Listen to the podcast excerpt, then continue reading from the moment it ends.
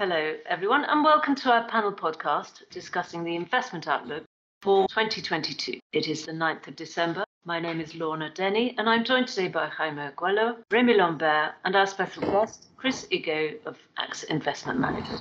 As anticipated the last time we met, inflation has now taken centre stage for financial markets. Stimulus packages have collided with supply bottlenecks to force prices higher and higher, and in some of the major economies to levels not seen for many decades. As prices have risen, central banks have been forced to re-evaluate their monetary stimulus, bringing ever closer the date when rescue packages will be put into reverse. And some of the smaller central banks have already begun this process. Today, we'll discuss the likely timing of policy normalization, what is known as the liftoff of interest rates. Who will break cover first among the major central banks, and how high are rates likely to climb? Jaime, could I please ask you first, though, to put the later months of the year into context for us?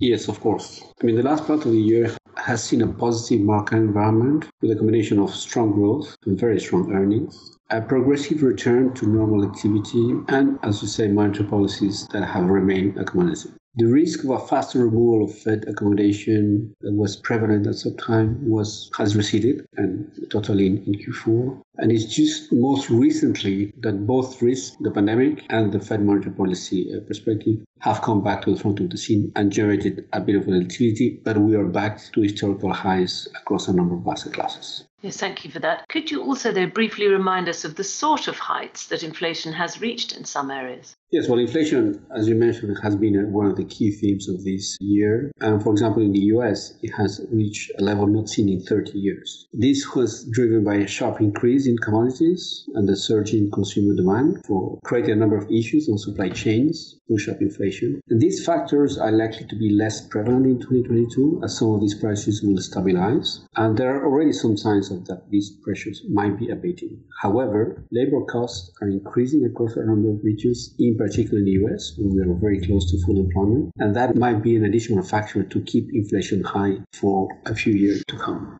Yes, there have been surprising figures, as you mentioned there, after years of low inflation. And typically, the bond markets would be expected to react to that. But, Remy, we saw a marked episode of yield curve steepening earlier this year. That is where longer dated bond yields rose faster than short dated bond yields. Have the bond markets then repeated this pattern as inflationary pressures have become more and more obvious? So indeed, yield curves went up as the curve steepened earlier this year. At that time, uh, this was fueled by concerns over inflation levels, but also of the dynamics in the US economy. While at that time, the Federal Reserve was maybe seen as behind the curve, probably too dovish given the situation at that time. In October of this year, the Federal Reserve announced its tapering with a cautious and gradual ex- approach, which helped to soften the concerns over inflation and release the pressure on long rates. Recently, the president of the Federal Reserve, Jay Powell, made the following comment. I think it's it's probably a good time to retire that word and try to explain more clearly what we mean, he stated. This comment in the context of good economic hard data in the US, confirmed the consensus in the market that the Fed will hike its rate sooner than expected and it's accelerate its tapering. So what is priced is that the long-lasting inflation has finally triggered a clear change in the posture of the Fed towards restrictive action with good economic situation allowed to stand. Indeed, over the last month, yields have moved in very different ways according to their maturities. The 2 and 5 years have risen while the 10 and and 30 years have dropped, a more flattening yield curve. So a different situation than the beginning of the year. Yes, it is different. And Chris, Remy mentioned there that the US Federal Reserve clung to this description of inflation as transitory through the majority of this year. And that really was in the face of gathering evidence that it was simply not the case. Was this just stubbornness or, in fact, a misjudgment by the Fed? Well, I think it was mostly a, a misjudgment. I think generally many people underestimated the dynamics in inflation. I mean, if we go back to the kind of cause of this, we closed down the global economy almost entirely in March of 2020 but policy continued to support demand. And when supply started to come back on track, there were bottlenecks and disruptions, and that led to these supply side issues which pushed inflation up. And I don't think we really understood or could model the extent of that. And it's persisted and it's been added to by what we've seen in the energy sector with, again, partly supply, but also some underinvestment in the traditional energy sectors because of the shift towards renewables. And, and that's all contributed. I think why the Fed pivoted a couple of weeks ago was really because of the concern that inflationary expectations, that is, you know, what people think inflation is going to be in the future, were starting to become unanchored from where they'd been prior to the crisis. And we've seen that in the bond market throughout the year with break even inflation rates, which is really the implied future inflation rate that the bond market is pricing, has been increasing and is at least at the level of central banks' targets, if not somewhat above. So I think the Fed acted appropriately recently to try and arrest that development. And the suggestion is, of course, that they now have to follow through and start to lift interest rates and go through with their, their tapering, cutting back on their bond purchases in early 2022.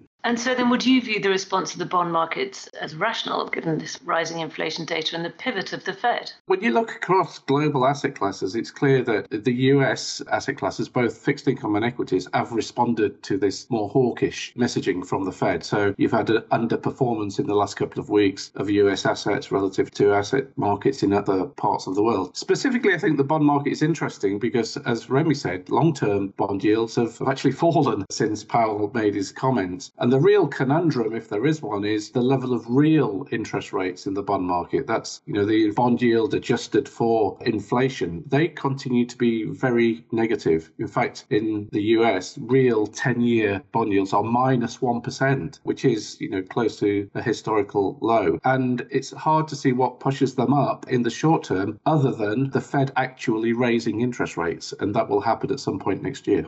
Yes, we'll come on to that. But Remy, if we look at the equity markets, though, now, we're still seeing this divergence in performance between growth and value.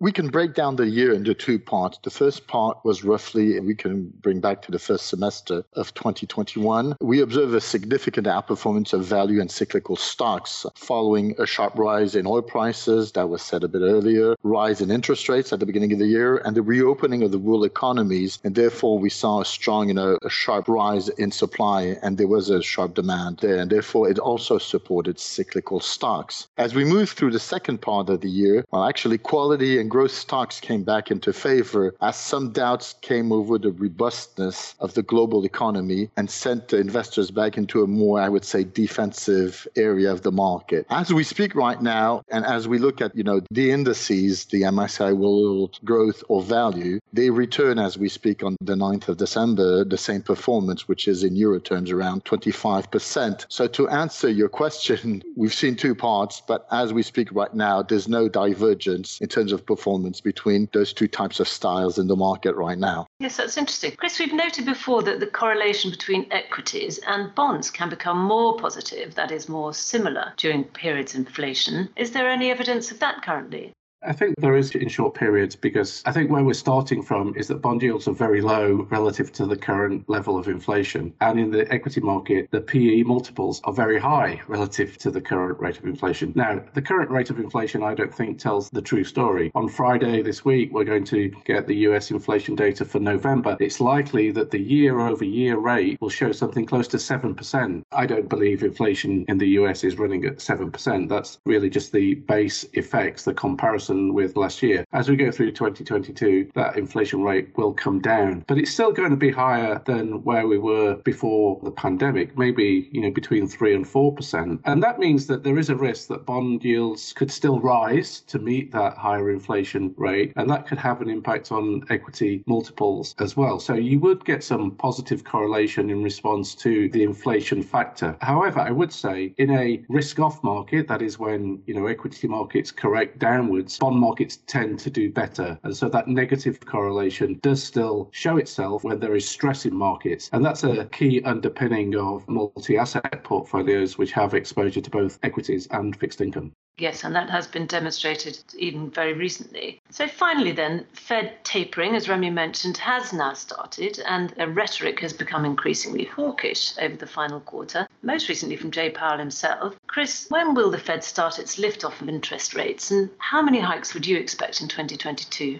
Well, it's a question of whether you believe the economists or believe the market, because there still is a bit of a divergence. The market has been ahead of the economists, I think, generally. The market is suggesting between two and three hikes next year, starting around June. I think that's a reasonable timetable, to be fair. And when we see what economists are doing, they're bringing forward their expectations of uh, Fed rate hikes. But I don't think we should be too alarmed. This is normal. The rate hikes won't be too aggressive, I don't think. We'll end up at the end of 2020 with the Fed funds rate still being 1% or lower. So, by historical standards, we're still in a very low interest rate environment. It's not alarming, as you say. And your thoughts, Remy? No, we had this conversation with the team, and for once, you know, there's always a question: Is the Fed behind, you know, the market, or maybe this time it's the market that's behind the Fed? Um, the Fed has adjusted. We know that they're going to be moving with their tapering very aggressively over 2022, and potentially there's going to be two rate hikes. We also know that they're going to have to do those two rate hikes before the midterm elections in the U.S. because the Fed never wants to be seen as favoring the politicians in place. So, for the time being, as Chris said, you know, there's no major concern on that specific point. I think that the Fed has done what it needed to do. We'll see how things roll out in 2022. And we'll see also what the information and the hard data come out from the economy, especially in the US.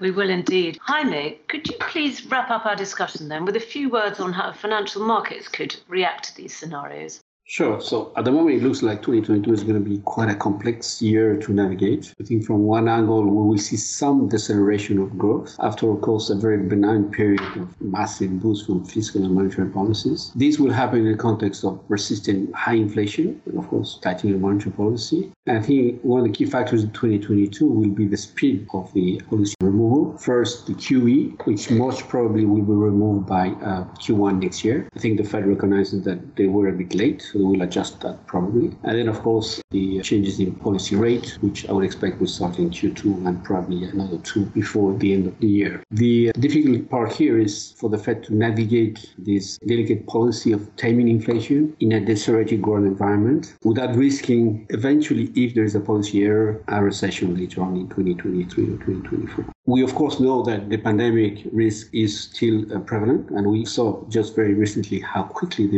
environment can change from perspective. And we have also a number of potential geopolitical risks appearing here and there in, in different regions of the world. I think from a market perspective, we've been for a few years, and more even now, in a bit of a liquidity driven anomaly where we have, from one side, very low interest rates, despite a, combination of high growth, high inflation, which is very, very unusual. And from the other side, we have a very significant a number of cash rich investors that have really no other alternative than invest in highly valued equity market and other assets to deliver some sort of returns. So I think if central banks manage to navigate this situation of you know removing accommodation and avoiding recession, I think this situation can prevail for some time. So slightly benign returns on risk assets, not so much from the fixed income side. But I think in any case, I would expect the returns in multi-asset portfolios to be lower than in 2022 and in recent years, given this changing the overall investment perspective. Sounds like another interesting year ahead. Thank you all very much indeed. Thank you. Thank you. Thank you.